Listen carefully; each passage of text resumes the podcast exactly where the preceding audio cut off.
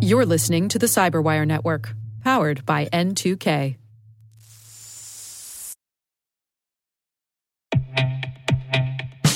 And now, a word from our sponsor, SpyCloud, the leader in operationalizing cybercrime analytics. Traditional threat intelligence is a thing of the past. Cyber criminals are stealing vast amounts of credentials, session cookies, and financial data every day, and it's hard to keep up. SpyCloud is the trusted partner businesses turn to to fully understand their darknet exposure risk and neutralize threats before it's too late. SpyCloud alerts your organization as soon as an employee or customer's data appears on the darknet, so you can act faster than bad actors to prevent cyber attacks like ransomware, session hijacking, account takeover, and online fraud. With insights from the industry's largest repository of recaptured data, protect the digital identities and systems most important to your business. Get your free corporate darknet exposure report at spycloud.com slash cyberwire and see what information criminals have in their hands today. That's spycloud.com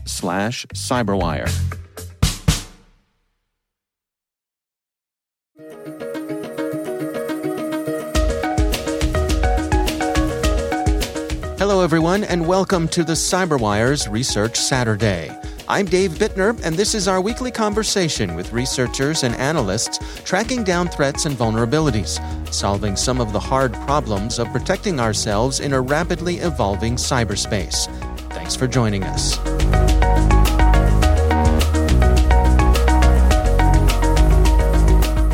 So the tool itself basically collects open source intelligence off the internet and puts together that in a way that is uh, with a bit of a risk rating, easy for the customers to, to see where they have some exposures. That's Nathan Howe. He's Vice President of Emerging Technology at Zscaler. The research we're discussing today is titled Exposed. It looks at the risks corporate and cloud infrastructures face from expanded attack surfaces.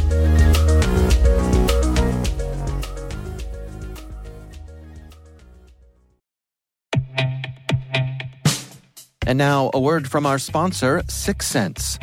Syxsense provides award winning cloud based automated endpoint and vulnerability management solutions to streamline IT and security operations. With its advanced platform, businesses gain complete visibility and control over their infrastructure, reducing IT and security risks and optimizing operational efficiency. With Syxsense, you'll get real time alerts, risk based vulnerability prioritization and remediations, and an intuitive automation and orchestration engine so you can focus on your core business goals confident in the knowledge that your enterprise is secure, compliant, and running smoothly. To learn why enterprises choose Syxsense, visit syxsense.com.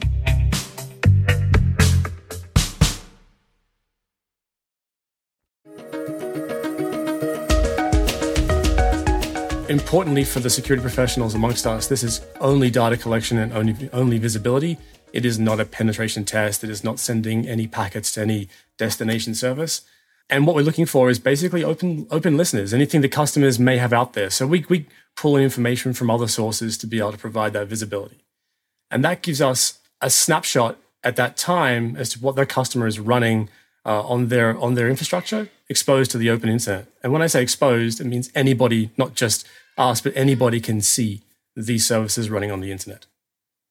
Well, so in general, what did you find here? Is is there broad exposure? It's substantial, and both of this is interesting, but also not surprising at the same time. If you think about the idea in which industries have tried to deploy infrastructure to enable connectivity, they're either enabling connectivity for the consumers. So obviously, you need to have a website. So those sort of things are somewhat accepted and expected. But then also, as we've gone through the last, especially the last 20 months or so, where um, we've had an increase of work from home, people have needed to provide or have more connectivity to their enterprises. So companies have delivered more and more mechanisms to connect people who are who were once not really remote workers into remote working, and therefore um, have had to stand up equipment or infrastructure to enable this. So we have seen a substantial uptick of remote access services, whether it be VPNs or remote desktops and those sort of things. Well, let's go through some of the findings here together. I mean, what, what were some of the, the key things that you all found in the research?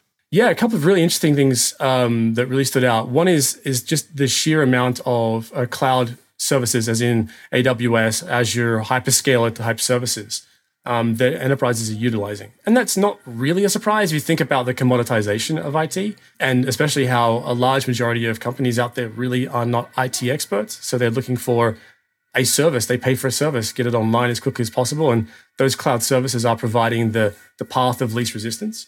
So that's not a surprise. Mentioned before the number of remote access services.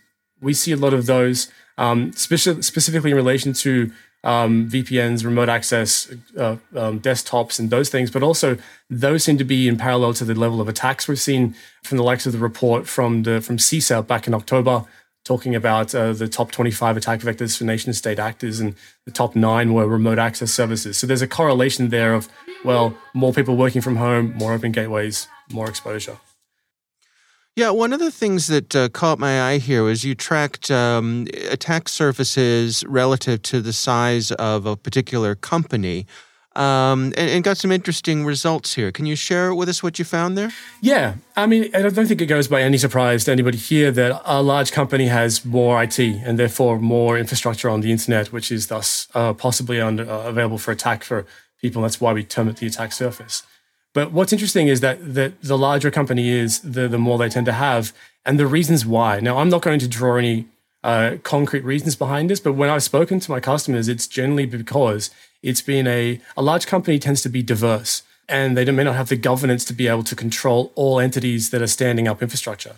We have seen that um, some organizations are actually uh, banning the use of credit cards to uh, credit card payments through finance uh, to services like AWS and Azure to stymie the, to stop the um, these uh, like people in the company just going and buying a resource without going through the appropriate change procedures. But also we've seen it with customers who needed to go and deliver something very quickly. So we see um, uh, that that kind of speed that happens in the larger industries tends to be slowed down by change process. So they go outside the process and go and hire a, a third party developer to spin up something. So that's why we see that enterprises in the larger space have to have this larger attack surface. And also they have less reliance, sorry, more reliance on IT than the smaller companies who have perhaps less reliance on IT. Yeah, that, that's fascinating. And, so, I mean, do the larger companies then, I, I, as I would expect, you know, have greater resources to help protect themselves as well?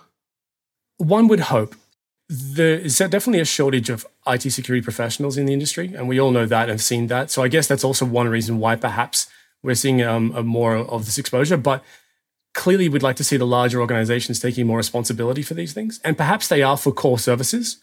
What tends to be the case is uh, the idea of technical debt, things that get left behind or forgotten about, and perhaps overlooked. Um, and those in themselves, I can speak from personal experience in my life uh, in my my previous job when I used to work at Nestle, uh, we de- we saw this all the time. There was somebody who'd moved on and we'd forgotten about their infrastructure they ran. So it's the size of a company obviously is challenging, but also then uh, that shortage of IT security professionals, and I guess the commoditization that anyone can spin up an IT service nowadays um, in the cloud with a credit card uh, makes it challenging for enterprises to control. Yeah, that is interesting. That that whole notion of of have you know almost. I mean, I can imagine a, a, an organization having someone whose responsibility is to to kind of root out those uh, those forgotten things that have been spun up, like you say. You know, but it's it's so easy to overlook that. Absolutely, and actually, interestingly enough, I had a customer last week who mentioned to me very concretely, "I know more about the internet than I know about my internal network." And hmm. that's fascinating. But then when they doubled down on that, they explained that they know where YouTube is. It's advertised. They, they, can look it up and find out where the servers are. They know where Facebook is. They know how to proxy that information if they want to put it through a security gateway.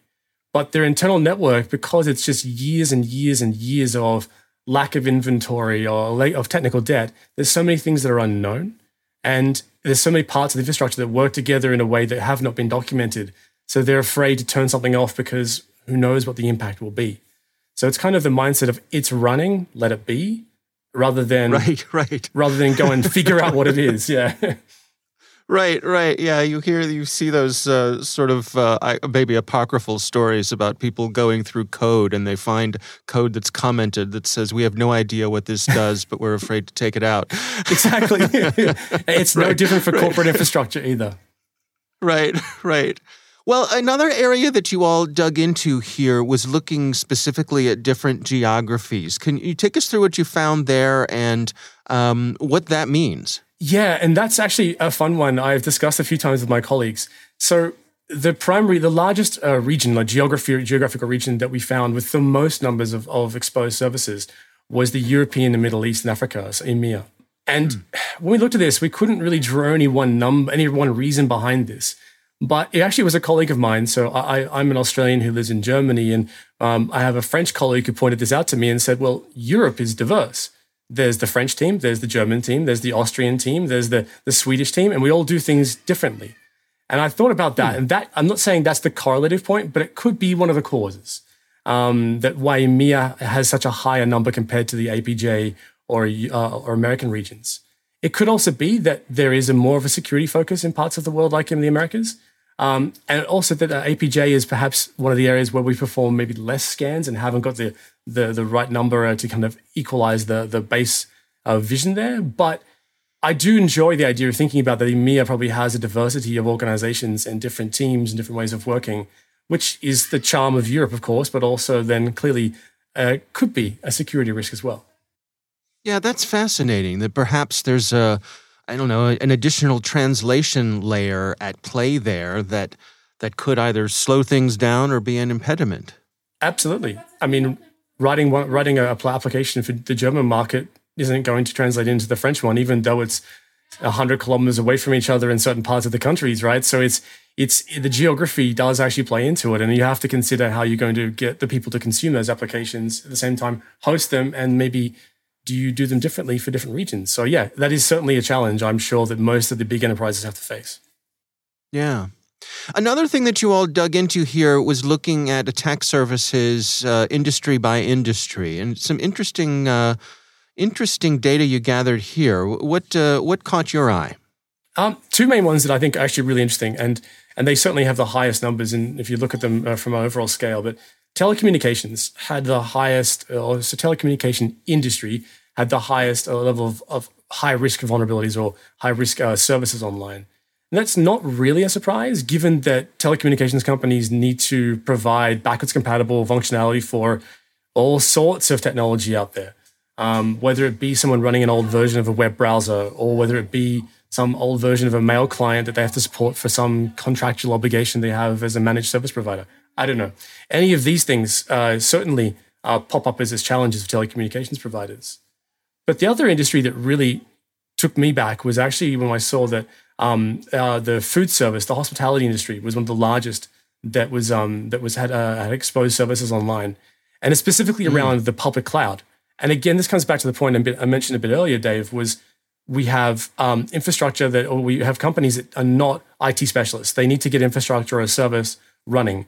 And specifically within the last uh, 18 months or so with the pandemic, companies that had to adapt from being face to face service to now I need to scan a, a, QR code to be able to transact with you to then send you the, the food. Um, they've had to rethink the way in which they've done that. So there's no doubt been a, a creation and establishment of new infrastructure, most likely in cloud providers. In addition, like I look at that from my my background from Nestle and they're a food service company. They're a, they're just going to go and get food made. IT is part of the, is, is kind of a, a service, much like water or electricity. It's part of the mm. product, but it's not the key product. And so it's not as the biggest focus focal point as it would be for an IT security company or IT professional company. So those are two of the most interesting uh, sets of results that we came out that came out of this result of this scan.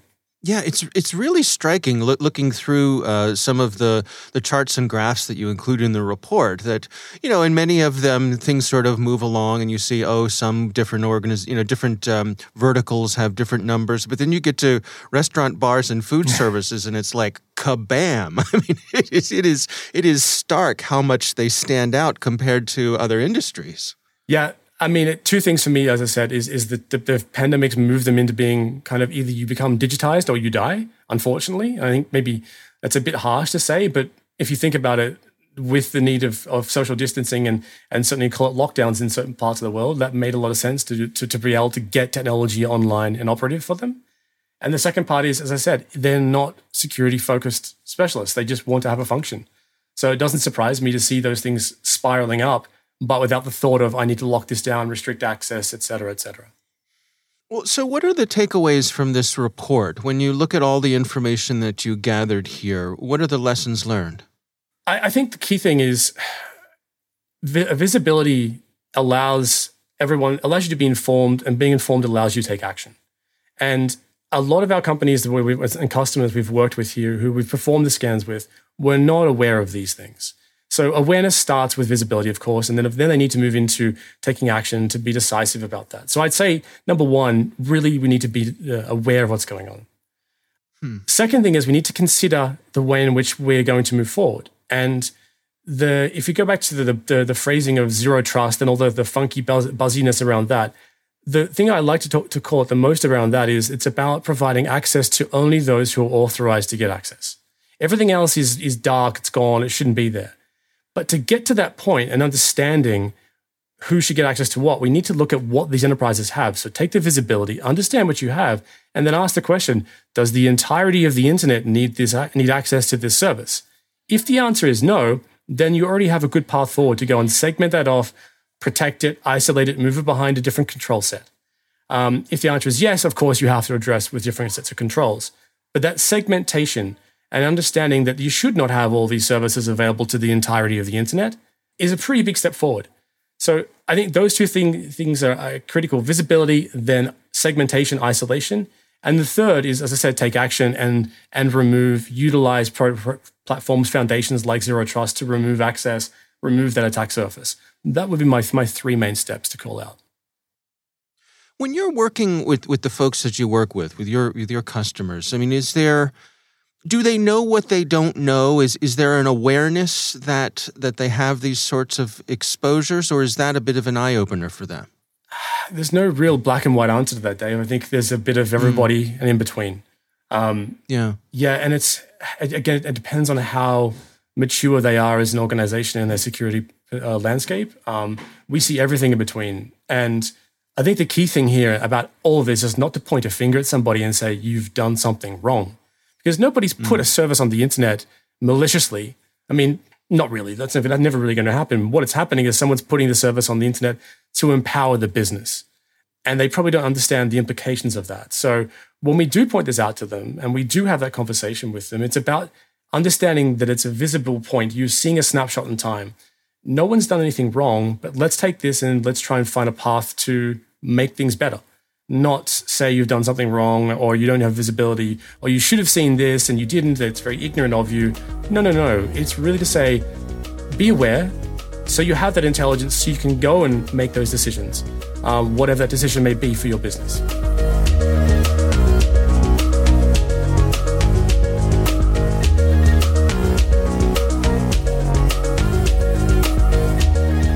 Our thanks to Nathan Howe from Zscaler for joining us. The report is titled Exposed. We'll have a link in the show notes. And now a word from our sponsor, Netskope. Netskope is a worldwide leader in SASE and zero trust. Its unified platform, Netskope One, provides optimized access and zero trust security for people, devices, and data anywhere they go helping customers reduce risk, accelerate performance, and get unrivaled visibility into any cloud, web, and private application activity.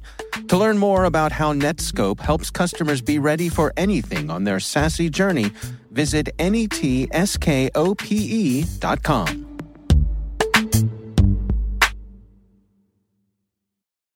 The Cyberwire Research Saturday is proudly produced in Maryland out of the startup studios of DataTribe, where they're co building the next generation of cybersecurity teams and technologies. Our amazing Cyberwire team is Elliot Peltzman, Puru Prakash, Justin Sabie, Tim Nodar, Joe Carrigan, Carole Theriault, Ben Yellen, Nick Veliky, Gina Johnson, Bennett Moe, Chris Russell, John Petrick, Jennifer Eiben, Rick Howard, Peter Kilpe, and I'm Dave Bittner. Thanks for listening.